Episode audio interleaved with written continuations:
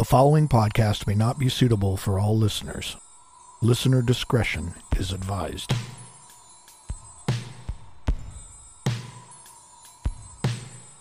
In 1937, Joseph Smith was chased out of the small town of Kirtland, Ohio. Upon his departure, some would say he cursed this rural town that lies east of Cleveland. Joseph Smith had created the first Mormon temple and later had a warrant issued for his arrest. Throughout the years, the small town has been rumored to have ghost sightings and mutants. Ah, the Melonhead Mutants. We have a story on the website about that. Uh, yes, I wrote that a few years ago. This poor town has so much negativity surrounding it, but the worst thing to ever happen in Kirtland, Ohio, is the 1989 murders of the Avery family by a cult leader. You're listening to Unexplained Realms, the podcast. I'm your host, Anne, joined by co host and producer, Eddie B. Heyo, don't mind me. I'm just sitting over here suffering through my allergies. In California, I gotta love it. Uh, yeah.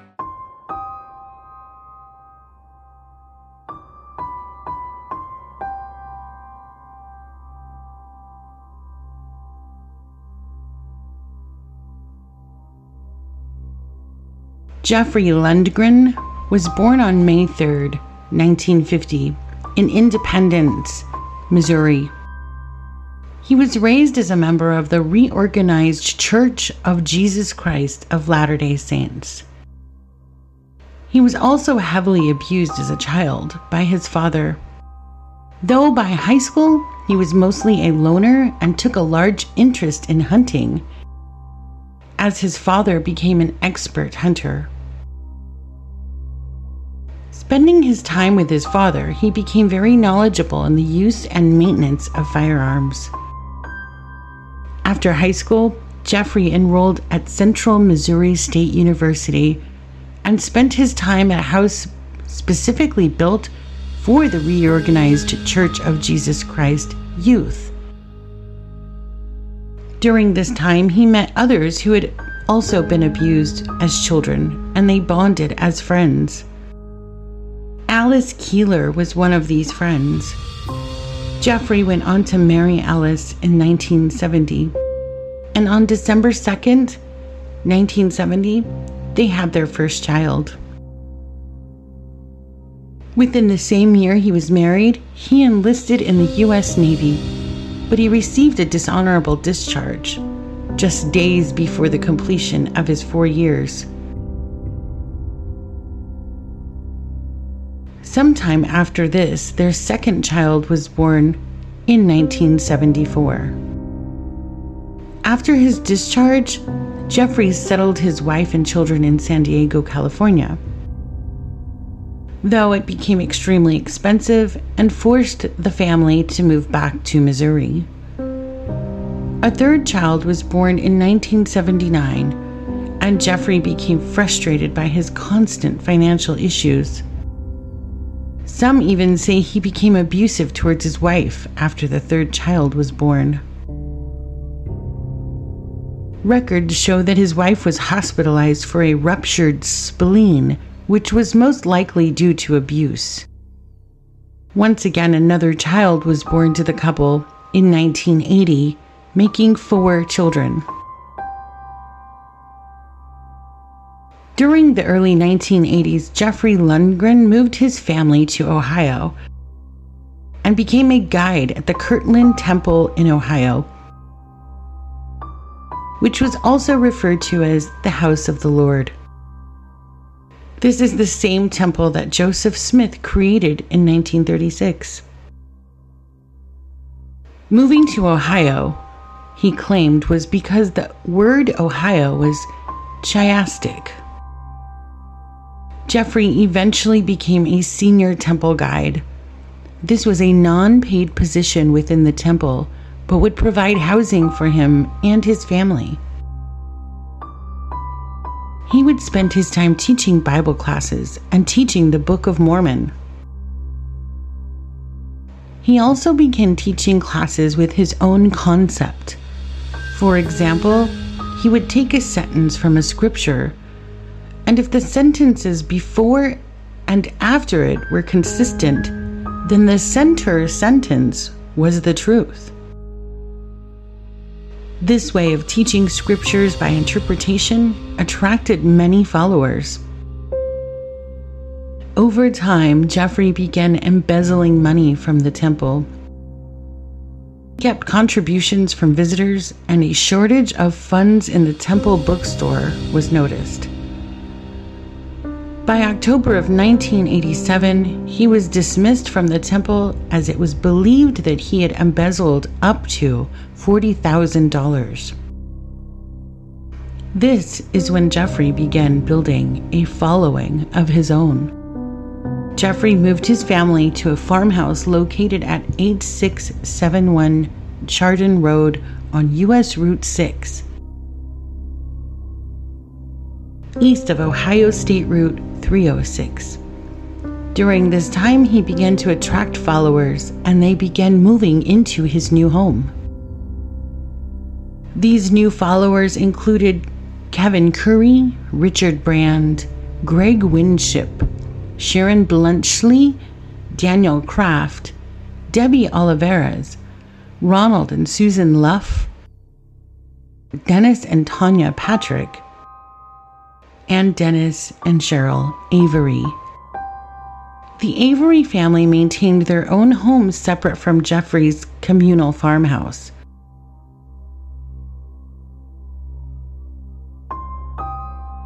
Some of these followers had known Jeffrey from the Missouri Temple and followed him to Ohio. With his new followers, Jeffrey began to practice mind control. Similar to Robert Lifton's criteria. And Robert Lifton was one of the first psychologists to study brainwashing and mind control and called the method thought reform.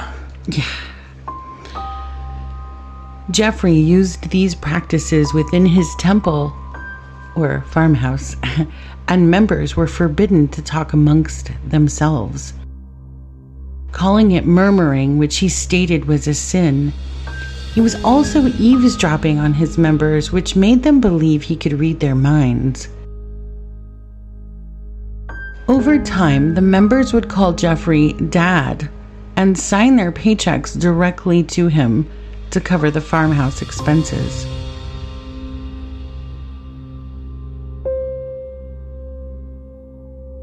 Of his followers, one couple continued to live in their home.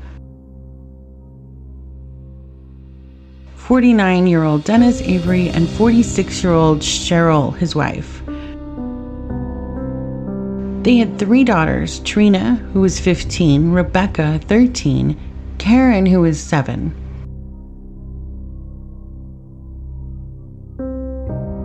The family had sold their home in Missouri to join Jeffrey's group and kept some of the profit, which Jeffrey considered a sin. Though the Avery family was very devoted to Jeffrey, he very much disliked the family. He did not like Dennis at all. He felt Cheryl was too independent for a woman, and the Avery children were just very disobedient.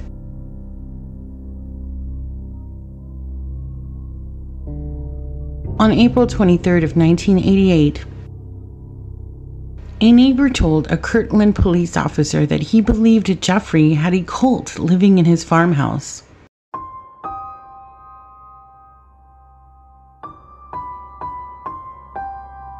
He stated that Jeffrey Lundgren's son had warned his children that the earth would open up and demons would emerge on May 15th of that year.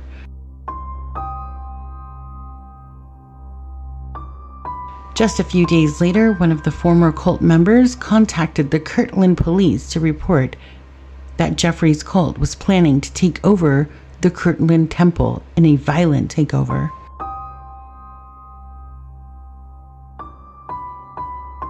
The police did not believe this informant, but still confronted Jeffrey.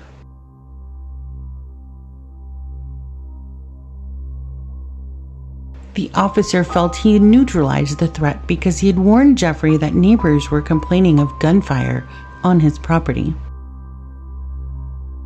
Jeffrey then informed his followers that they would plan this attack for a later date. Because he had spoken to a higher power. By September of 1988, another informant came forward to the FBI.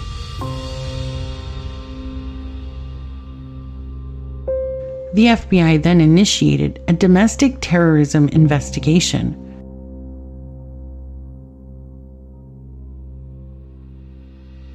This time, Jeffrey's sermons had become paranoid and apocalyptic.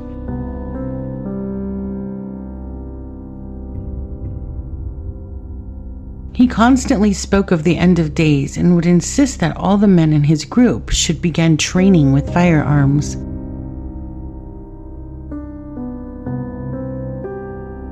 He could be seen wearing military fatigues daily.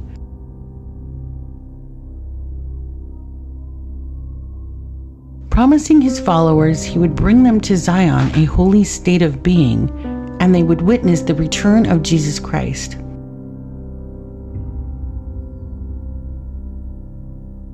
Once again, he began to plan an attack on the Kirtland Temple. He wanted it to happen by force on his 38th birthday.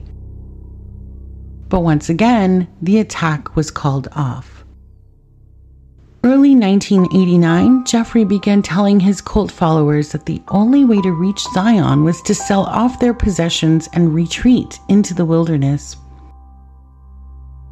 The Avery family made plans to sell everything they had and follow the journey Jeffrey would lead them on.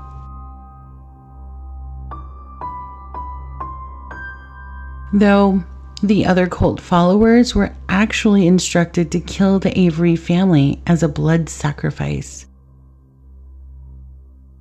which would help them reach the promised land. On April 17, 1989, the Avery family was invited to the farmhouse where Jeffrey and the rest of the cult followers lived. Once they arrived there, they were taken out one by one to the barn located behind the house. They were bound, gagged, and thrown into a seven foot hole dug into the dirt floor. Each family member was shot two to three times with a 45 caliber semi-automatic weapon. Jeffrey Lundgren was assisted in this murder by his 19 year old son Damon and cult followers Ronald Luff, Daniel Kraft, Richard Brand, and Greg Winship.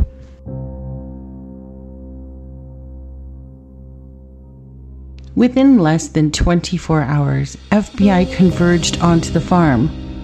This was purely a coincidence, as they were responding to the neighbors' complaints of cult activities and firearm use.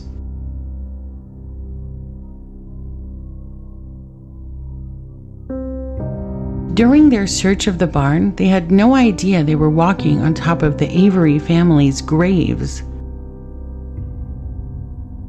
No further action was taken that day.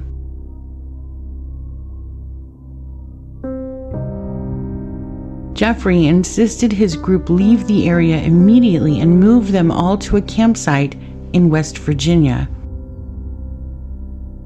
Though in time, they headed back to Missouri.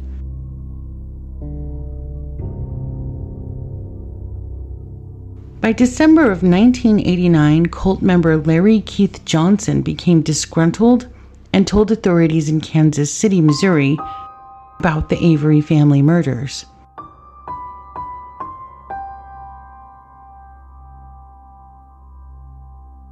Larry was angry because the cult leader, Jeffrey, selected Larry's wife as his second wife, as he was now practicing polygamy. In an attempt to stop his wife from becoming Jeffrey's second wife, he drew a map of the barn and showed authorities where the bodies were buried.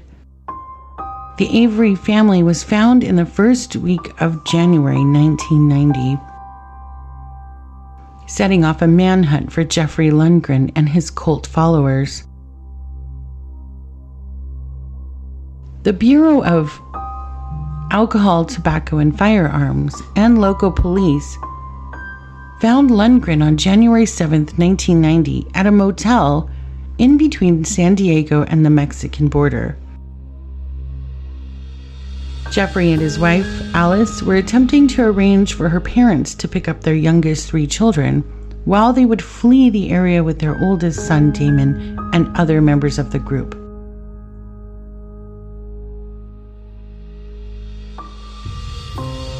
Police found in their possession an AR 15, three handguns, hunting knives, and camping gear.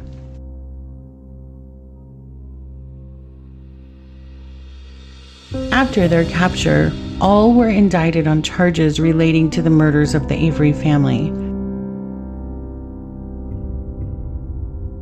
The majority of the cult would eventually plead guilty in exchange for lighter sentences. Jeffrey Lundgren's trial began on August of 1990, and he told the jury It's not a figment of my imagination that I can, in fact, talk to God. I am a prophet of God. I am even more than a prophet. On August 29th, after only two hours of deliberation, he was found guilty on all five counts of aggravated murder and kidnapping and was sentenced to death. On October 24th, 2006, he had exhausted all legal appeals and Jeffrey Lundgren was executed by lethal injection.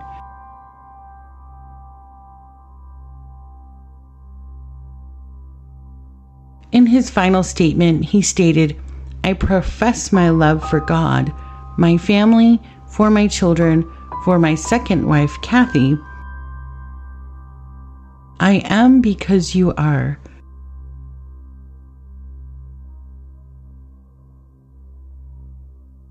We will never know why people join cults. Or maybe we just leave this to the realms of the unexplained.